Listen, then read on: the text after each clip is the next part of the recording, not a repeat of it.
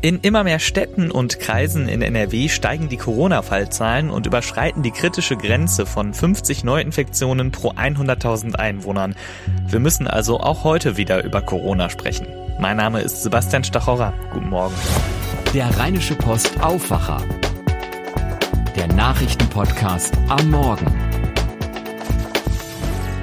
Heute ist Freitag, der 9. Oktober 2020. Bewölkt und regnerisch, so bleibt das Wetter auch am Wochenende. Der Tag heute startet mit Wolken, aber immerhin meistens trocken. Einzelne Schauer sind aber jederzeit möglich. Dazu meldet der Deutsche Wetterdienst Temperaturen zwischen 14 und 17 Grad. In der Nacht zieht schauerartiger Regen über NRW und es kühlt ab auf bis zu 4 Grad. Morgen am Samstag werden die Wolken dann noch dichter und es regnet noch öfter, oft auch schauerartig und stellenweise mit kurzen Gewittern. Dazu 12 bis 15 Grad. Und genauso bleibt es dann auch am Sonntag, Wolken und Regen bei 10 bis 14 Grad. Die Pandemie wird in den Metropolen entschieden. Das hat Hamburgs erster Bürgermeister Peter Tschentscher gesagt. Und tatsächlich, in immer mehr Großstädten steigen die Corona-Fallzahlen stark an und überschreiten kritische Werte. Viele Infektionen lassen sich nicht mehr zuordnen. Die Sorge vor einem Kontrollverlust wächst. Auch deswegen will Bundeskanzlerin Angela Merkel heute mit den Oberbürgermeisterinnen und Oberbürgermeistern der elf größten Städte sprechen. Aus NRW dabei sind Düsseldorf, Dortmund, Köln und Essen. Thomas Brockt berichtet für die Deutsche Presseagentur, kurz DPA. Thomas, gestern hatten wir in Deutschland mit mehr als 4000 neuen Corona-Infektionen an einem Tag so viele wie seit Anfang April nicht mehr. Beunruhigend hat das RKI-Präsident Lothar Wieler genannt. Auch die Kanzlerin hat Gesprächsbedarf. Ja, es ist ja auch auffällig, besonders in den großen Städten, da steigen die Zahlen. Ganz Berlin etwa gilt jetzt als Corona-Risikogebiet oder auch Frankfurt. Und Merkel will einen zweiten Lockdown wie im Frühjahr auf jeden Fall vermeiden. Und auch wenn das Gesundheitssystem im Moment noch längst nicht überlastet ist, wir müssen aufpassen, sagt Gesundheitsminister Spahn. Wir wollen verhindern, dass die Zahl der Infizierten exponentiell steigt, dass es zu irgendeinem Punkt in der Pandemie kommt, wo wir die Kontrolle verlieren. Da sind wir noch nicht. Rechtzeitig gegensteuern heißt also die Devise. Deshalb will Merkel heute mit den Vertretern der großen Städte sprechen, was dort geplant und vielleicht noch nötig ist. Nun sind die Städte besonders im Fokus. Klar, da leben und begegnen sich eben viele Menschen. Welche Rolle spielen denn Partys und private Feiern? Die Vermutung ist ja, dass Alkohol und die AHA-Regeln, also Abstand, Hygiene, Alltagsmaske, sich nicht so gut vertragen. Ja, das ist sicher nicht der einzige, aber wohl ein wichtiger Grund. Gesundheitsminister Spahn hat das am Abend im zweiten so formuliert. Und wo ist es nicht so groß? Beim Einkaufen, beim Friseur, im Zug kriegen wir es bis hierhin gut hin mit den Maßnahmen. Und wir sehen im geschlossenen Raum gesellig, das sind die Bereiche, wo wir im Moment die meisten Ausbrüche haben. Berlin etwa hat ja auch schon reagiert. Da gilt unter anderem ab diesem Wochenende eine nächtliche Sperrstunde. Bars, Kneipen, Restaurants müssen dann schließen. Und der regierende Bürgermeister Müller hat schon gesagt, dass er weitere Beschränkungen nicht ausschließt. Und in anderen Städten klingt das ganz ähnlich. Vielen Dank, Thomas Brockt. Schauen wir auf ein paar Corona-Zahlen. Die 7-Tage-Inzidenz in NRW liegt bei 27. Das ist Spitzenwert aller deutschen Flächenländer. Allerdings ist Spitzenwert hier nichts besonders Positives. In vielen Städten in der Region nähert sich dieser Wert, die 7-Tage-Inzidenz, dem kritischen Grenzwert von 50, ab dem wieder schärfere Maßnahmen greifen. In Köln, Essen, Gelsenkirchen, im Kreis Unna, in Solingen und in Duisburg liegen diese Werte Stand heute Nacht bereits deutlich über 40. In Hagen, Herne, Wuppertal und Aachen liegen die Werte bereits über 50, ebenso wie seit einigen Tagen in Hamm und Remscheid. Das bedeutet, dort sind Feiern außer Haus nur noch aus besonderem Anlass und nur noch mit maximal 25 Gästen erlaubt. Und in mehreren Städten und Kreisen gibt es außerdem weitere Einschränkungen, dass man sich mit weniger Menschen treffen darf oder dass Schülerinnen und Schüler im Unterricht wieder eine Maske tragen müssen. In Siegburg bei Bonn haben die Schülerinnen und Schüler außerdem bereits seit heute Herbstferien. Die Schulen wurden vorzeitig geschlossen, weil es zu viele Neuinfektionen gab. Die 7-Tage-Inzidenz in Siegburg liegt bei 69. Und auch die Zahl der Covid-19-Patientinnen und Patienten im Krankenhaus ist gestiegen. Gestern lag sie bei 535 in NRW. Vor einem Monat waren nur 190 Menschen wegen Covid-19 im Krankenhaus. Alle aktuellen Zahlen für NRW findet ihr jederzeit auf RP Online. Vor genau einem Jahr gab es in Halle einen der schlimmsten antisemitischen Anschläge der deutschen Nachkriegsgeschichte. Einen rechtsterroristischen Angriff am höchsten jüdischen Feiertag Jom Kippur. SPD-Außenminister Heiko Maas sagte der DPA, Zitat, inzwischen gibt es alle 24 Minuten in Deutschland eine rechtsextrem motivierte Straftat. Das sind keine Einzelfälle, sondern das ist die bittere rechtsradikale Realität in Deutschland. Bundesweit gibt es heute Gedenkveranstaltungen für die Opfer des Anschlags in Halle. Carsten Heide berichtet für die DPA. Carsten, wie gedenken denn die Menschen in Halle den Opfern des Attentats? Also die Stadt wird minutenlang stillstehen. Um 12.01 Uhr läuten alle Kirchenglocken für drei Minuten. Genau um diese Zeit fielen vor einem Jahr die ersten Schüsse, denen eine 40-jährige Passantin und ein 20-jähriger Mann in einem Imbiss zum Opfer fielen. Zuvor hatte der Täter versucht, die Synagoge in Halle zu stürmen und ein Massaker unter den 52 Besuchern anzurichten. Der Tag soll aber auch verstanden werden als ein Aufruf, nicht nachzulassen im Kampf gegen Rechtsextremismus und Antisemitismus. Dazu gehört angesichts der Corona-Bestimmungen eine symbolische Menschenkette Lichterkette. Und zum Thema Demokratie und Kampf gegen Rechtsextremismus gibt es einen Kongress. Und welche Lehren hat die Politik aus dem rechtsterroristischen Anschlag gezogen? Sie ist sich sehr bewusst über die Bedeutung des Gedenkens. Bundespräsident Steinmeier wird vor Ort sein, wie auch Ministerpräsident Haselhoff. Das Attentat war mehr als ein Weckruf. Seitdem werden nicht nur in Sachsen-Anhalt, sondern in ganz Deutschland jüdische Einrichtungen stärker beschützt. Und der Bund will 22 Millionen Euro für Maßnahmen zum baulichen Schutz jüdischer Einrichtungen bereitstellen. Zusätzliche Millionen dafür gibt es jetzt auch nochmal von der Landesregierung. Und so soll der Antisemitismus effektiv bekämpft werden. Naja, der Schutz ist das eine, das andere sind Vorurteile, die durch missverständliche Äußerungen leider befeuert werden. Innenminister Starknecht hatte laut einem Bericht der Mitteldeutschen Zeitung bei einem Besuch in einem Polizeirevier gesagt, dass die Einsatzstunden der Polizisten zum Schutz jüdischer Einrichtungen an anderer Stelle fehlten. Den Präsidenten des Zentralrats der Juden in Deutschland, Schuster, hat das empört. Mit solchen Aussagen stelle Stahlknecht Juden als privilegiert dar und spiele sie gegen andere Bevölkerungsgruppen aus.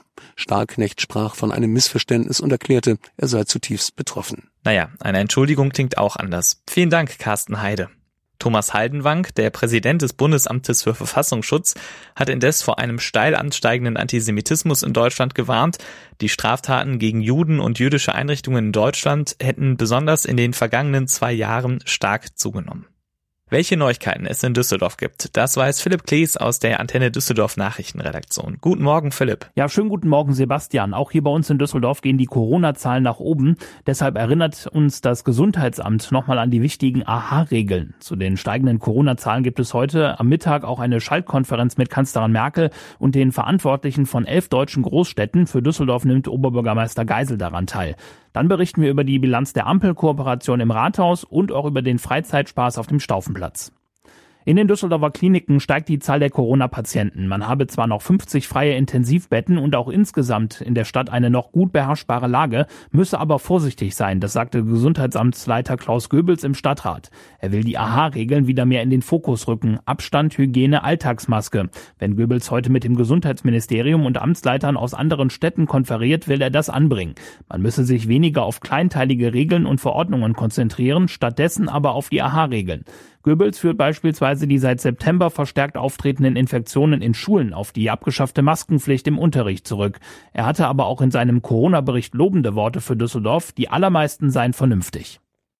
Die steigenden Corona-Zahlen sind am Mittag auch Thema in einer Videokonferenz zwischen Oberbürgermeister Thomas Geisel und Bundeskanzlerin Merkel. Teilnehmen werden auch zehn Amtskollegen von Geisel aus Großstädten mit einem ebenfalls steigenden Sieben-Tages-Index. Bei uns ist er nur noch ein paar Prozentpunkte vom Grenzwert 35 entfernt. Ab dann gäbe es Einschränkungen in der Altstadt. Bei der Schallkonferenz mit Merkel geht es um mögliche Maßnahmen, wenn die Zahlen weiter steigen sollten. Für den Düsseldorfer Stadtrat ist am Abend die Ära Thomas Geisel zu Ende gegangen. Der noch amtierende OB hat seine letzte Sitzung geleitet. Mit ihm sind 39 Ratsmitglieder verabschiedet worden. In den vergangenen sechs Jahren wurde die Politik in unserer Stadt zum ersten Mal von einer Ampelmehrheit gestaltet, also von SPD, Grünen und FDP. Markus Raub, Fraktionschef der SPD, zieht Bilanz. Wir haben einen beispiellosen Aufschwung, was Wohnungsbau angeht in dieser Stadt. Wir haben ein Schulbauprogramm nicht nur aufgelegt, sondern auch umgesetzt und finanziert. Finanziert übrigens ohne neue Schulden. Andere Städte schließen ihre Bäder. Wir haben vier neue Bäder beschlossen. Ich bin sehr, sehr stolz. Raub sagte, das habe die Ampel gemeinsam mit dem OB geschafft. Geisel hat seinem Nachfolger Stefan Keller bei seiner letzten Ratssitzung eine glückliche Hand gewünscht. Auch FDP-Fraktionschef Manfred Neuenhaus hat am Antennemikro Ampel- und Geiselbilanz gezogen. Ich bin der Meinung, kein Oberbürgermeister, keine Oberbürgermeisterin sollte es länger als fünf Jahre machen. Danach verändert man sich in diesem Job, das ist einfach nicht gut. Deshalb ihm wirklich alles Gute. Was vom Oberbürgermeister bleibt, zentral, das mag sich jetzt komisch anhören, aber das ist die neue Bibliothek. Das war einer seiner Projekte, die er da gemacht hat, die wirklich wichtig wichtig, wichtig, sind. Von der CDU wollte gestern niemand etwas zu einer Ampel- oder Geiselbilanz sagen. Das sei an einem solchen Tag menschlich nicht angemessen. Ab dem frühen Nachmittag riecht es auf dem Staufenplatz wieder nach gebrannten Mandeln und Bratwurst. Dort startet heute der Freizeitspaß auf dem Staufenplatz. Insgesamt 23 Schausteller haben ihre Fahrgeschäfte und Buden aufgebaut. Es gibt zum Beispiel ein Riesenrad, Autoscooter oder auch eine Geisterbahn. Es gilt ein Hygienekonzept, unter anderem mit einer Einbahnstraßenregelung und Desinfektionsstationen. Anmelden müssen wir uns vorher nicht. Es kann aber zu Wartezeiten kommen, wenn es auf dem Platz zu voll wird. Maximal 500 Menschen dürfen rein. Der Eintritt kostet einen Euro, Kinder unter sechs Jahren dürfen kostenlos rein. Los geht es ab 14 Uhr. Die Antenne Düsseldorf Nachrichten nicht nur im Radio und hier im Aufwacher Podcast, sondern rund um die Uhr auch online auf unserer Homepage antennedüsseldorf.de. Vielen Dank, Philipp Klees. Und das wird heute außerdem wichtig. Der verstorbene ehemalige NRW-Ministerpräsident Wolfgang Clement wird mit einem Staatsakt geehrt. Die Trauerfeier ist am Dienstag im ehemaligen Plenarsaal des Alten Bundestags in Bonn, dem letzten Wohnort des ehemaligen SPD-Politikers. Wolfgang Clement war am 27. September im Alter von 80 Jahren gestorben. Von 1998 bis 2002 war er Ministerpräsident, von 2002 bis 2005 als Wirtschaftsminister auch Teil der rot-grünen Bundesregierung. Im Bundesrat wird heute über den Nutri-Score abgestimmt. Das ist eine Kennzeichnung auf Fertigprodukten, mit der es für Kunden leichter sein soll zu erkennen, wie gesund oder ungesund das Produkt ist. Wenn der Bundesrat dem zustimmt, dann könnte der Nutri-Score ab November durchstarten. Andreas Scheuer und die Verkehrsminister des Saarlands, Nordrhein-Westfalens, Baden-Württembergs und Schleswig-Holsteins sprechen heute über die Änderungen am Bußgeldkatalog. Anfang des Jahres wurden unter anderem die Strafen für zu schnelles Fahren erhöht. Dagegen hatten einige Autofahrerinnen und Autofahrer protestiert. Das Verkehrsministerium von Andreas Scheuer ruderte dann zurück und dabei half ausgerechnet ein Formfehler bei der Gesetzesänderung. Jetzt will Scheuer eine neue Version mit weniger strengen Strafen für zu schnelles Fahren durchsetzen. Dagegen gibt es Widerstand aus einigen Bundesländern. Im Bundesrat war eine Einigung zuletzt im September gescheitert. Das soll jetzt besser werden, deswegen dieses Vermittlungsgespräch heute. Heute Vormittag wird bekannt gegeben, wer den Friedensnobelpreis bekommt. 318 Vorschläge gibt es, darunter 211 Persönlichkeiten und 107 Organisationen. Die besten Quoten bei Wettanbietern hat die Weltgesundheitsorganisation WHO und die Klimaaktivistin Greta Thunberg. Expertinnen und Experten vermuten, dass auch Journalistenorganisationen oder junge politische Aktivistinnen und Aktivisten etwa in Hongkong gute Chancen auf den Preis haben. Der Friedensnobelpreis gilt als die weltweit renommierteste politische Auszeichnung. Der Bundestag hat gestern eine Wahlrechtsreform beschlossen. Nach den letzten Bundestagswahlen war die Zahl der Abgeordneten stetig angestiegen. Grund dafür sind sogenannte Überhangsmandate. Die entstehen, wenn eine Partei über die Erststimmen mehr Direktmandate erhält, als ihr gemäß ihres Stimmanteils bei den Zweitstimmen zusteht. Normalerweise sollen 598 Abgeordnete im Bundestag sitzen, derzeit sind es 709. Jahrelang wurde über eine Wahlrechtsreform gestritten. Nun hat die Große Koalition sich auf einen Vorschlag geeinigt und diesen gestern durchgesetzt. FDP, Linke und Grüne hatten den Entwurf streng abgelehnt, weil er weitgehend wirkungslos sein soll. Auch Fachleute äußerten im Vorfeld diese Kritik. In einer Modellrechnung des Wissenschaftlichen Dienstes des Bundestags kam heraus, mit den nun beschlossenen Regeln hätte der Bundestag derzeit 682 statt 709 Abgeordnete also nur 27 weniger als derzeit und immer noch deutlich mehr als die 598 vorgesehenen. In Köln startet heute der Prozess gegen einen Angeklagten, der mit dem Enkeltrick ältere Menschen betrogen haben soll. Sieben Fälle sind angeklagt, dabei soll ein Schaden von fast einer Million Euro entstanden sein. Und in Berlin bereitet sich die Polizei auf einen Großeinsatz vor. Die Liebigstraße 34 soll heute Vormittag geräumt werden. Das Haus Liebig 34 ist eins der letzten Symbolprojekte der linksradikalen Szene in Berlin. Der Mietvertrag dafür ist bereits vor zwei Jahren ausgelaufen. Mehrere tausend Polizistinnen und Polizisten sollen im Einsatz sein, um die Räumung durchzusetzen. Das war der Aufwacher vom 9. Oktober 2020. Wenn ihr uns schreiben wollt, etwa weil ihr Lob habt oder Kritik oder Themenvorschläge, über die wir mal berichten sollen, ihr erreicht uns per Mail an aufwacher.rp-online.de. Und dieser Podcast hier ist kostenlos, aber Recherche und Produktion kosten natürlich Geld. Wir können diesen Podcast vor allem produzieren, weil es Leute gibt, die ein RP Plus Abo abgeschlossen haben. Mit RP Plus Abo lest ihr alle Texte auf RP Online mit deutlich weniger Werbung und ihr habt auch Zugriff auf unsere Audioartikel. Wenn ihr das einmal ausprobieren wollt, dann findet ihr auf rp-online.de-abo-aufwacher ein Angebot. Heute Nachmittag hört ihr hier im Feed das Aufwache-Update zum Feierabend. Ich bin Sebastian Stocherer. Habt ein schönes Wochenende und macht's gut. Mehr bei uns im Netz www.rp-online.de